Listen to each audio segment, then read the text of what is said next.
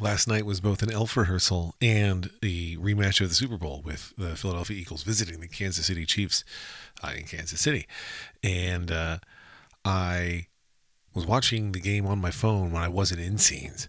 And for a long time, for at least the first two quarters, uh, the Eagles were pretty bad and making me grumpy, which was really helpful when I had to be a grumpy character on stage. Like they really contributed to my grumpiness. So thanks to the Eagles, especially since, you know, then they won. Your daily Lex. I just want to note that for your benefit just now, I said then they won right before the opening theme song. You can rewind and listen if you don't believe it. I said then they won. That's not how I really pronounce that word. That's how I fake pronounce that word, won, W O N. I pronounce it won, the way some people pronounce W A N. I say, oh, they won the game. I also say things are comfortable. Uh, Various people, notably my spouse, hate it when I say those things. So over time, I learned to say one instead. But I don't consider W O N a homophone of O N E. I consider it a homophone of W A N, which I understand most people don't, but I think many Pennsylvanians do. But anyway, we won that game. But for your benefit, I said we won it. And by we, I mean the Eagles, because they need my support and uh, are grateful for it, as far as I can tell. Ah, man. And uh, so I was watching the game on my phone in between scenes. I had my phone in my pocket. Uh, like I was wearing a, a, hoodie, so I had a front pocket. And um, it's actually a very elegant hoodie for the record. Like, not a, t- anyway, it was a fashionable hoodie, is my point. Um, but so I had my phone in that little kangaroo pouch, and I could look at it, and you know, there's enough downtime that I, I didn't miss a ton of the game. It was, uh, then Lauren was kind enough to drive home so I could keep watching the game on my phone. And then I got into the house and went right to the basement to watch the fourth quarter, uh, which was dramatic and exciting. So good stuff. Um, I mentioned at the tail end of yesterday's Your Daily Lex that I have already scored my next role, which will be the the the main guy, Paul, the James Caan originated movie character, uh, Paul from Misery uh, in the play, and that's really a, it's a, a three person show mostly two folks, and then a third person who appears from time to time as a police officer.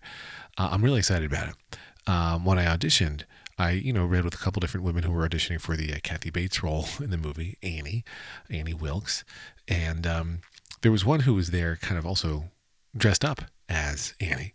Um, you know, she had, she had the costuming stuff done right at the callback, and uh, she was really tense and scary.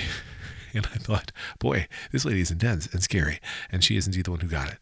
Uh, turns out she's a you know a, a, a lovely human, um, but uh, there was a moment during the callback where um, I actually uh, upset her a little bit. I, that's probably overstating it. Where I thought that I had annoyed her, and that's a much better way to say it. The director was we were about to do this scene together, a really scary one where she's literally about to, um, you know, take the sledgehammer to my ankles, and uh, the director's giving her some advice and she's taking it in and she, he's like, this is how you're feeling about um, Paul in that moment. And she turns and looks at me uh, and we haven't started the scene yet, but she turns and, and changes her face from, you know, normal or nice face to uh, evil Annie face. Uh, hey, it's my doorbell. The exterminator uh, has been handled. Uh, Cody's still mad about it though. But anyway, he gives her this note.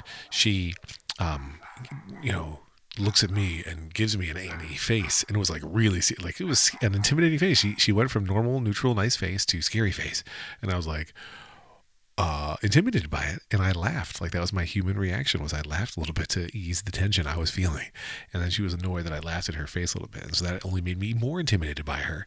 But I think it was good because it made her mad at me, and it made me intimidated by her, which is exactly what was supposed to be happening in that scene. So I really think that I was doing us both a favor. But anyway, uh, here's a fun, awkward thing. A, a, really good friend of mine who I did uh, uh, Avenue Q with. He played Trekkie Monster, um, and he's done a variety of shows in a row at this theater. Um, and he's in Elf as well. Uh, he also auditioned for this role of, of Paul. I got the notice on Monday that I was in the show, but the uh, notices for people who didn't get into the show went out today, Tuesday. So last night when I saw him, I didn't want to be the person to tell him, "Hey, you didn't get cast," because that's not my my job. That's not my uh, that's not my role, right? Like it's uh, he deserves to have his you know news about the show come directly to him. Was, was how I felt. Uh, so I didn't say anything about it. And then near the end of the rehearsal last night, the elf stage manager, who is also going to be the stage manager for Misery, uh, comes up to me. He's like, "So, did you did you hear from the director today?"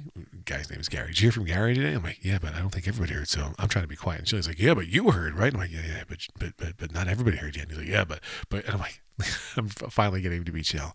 And so I was asking about this woman who I uh, had read a lot with at the callback, who I thought was good. I was like, So is, is it going to be Pam? Uh, is she going to be Annie? And he says, No. And I said, Oh, really? Who's it going to be? And he says, uh, I can't tell you. Uh, I'm like, Okay. And then today, I guess now it is public news. and he said, I can't tell you. It really was Pam. so I guess to, to put me off the scent or to not confirm, he simply said no and lied that it wasn't her, but indeed it is. Good stuff. Uh, man, theater people are crazy in all the best ways. Anyway, happy Tuesday. Uh, yeah, I think that's all I got, right? Yeah, all right.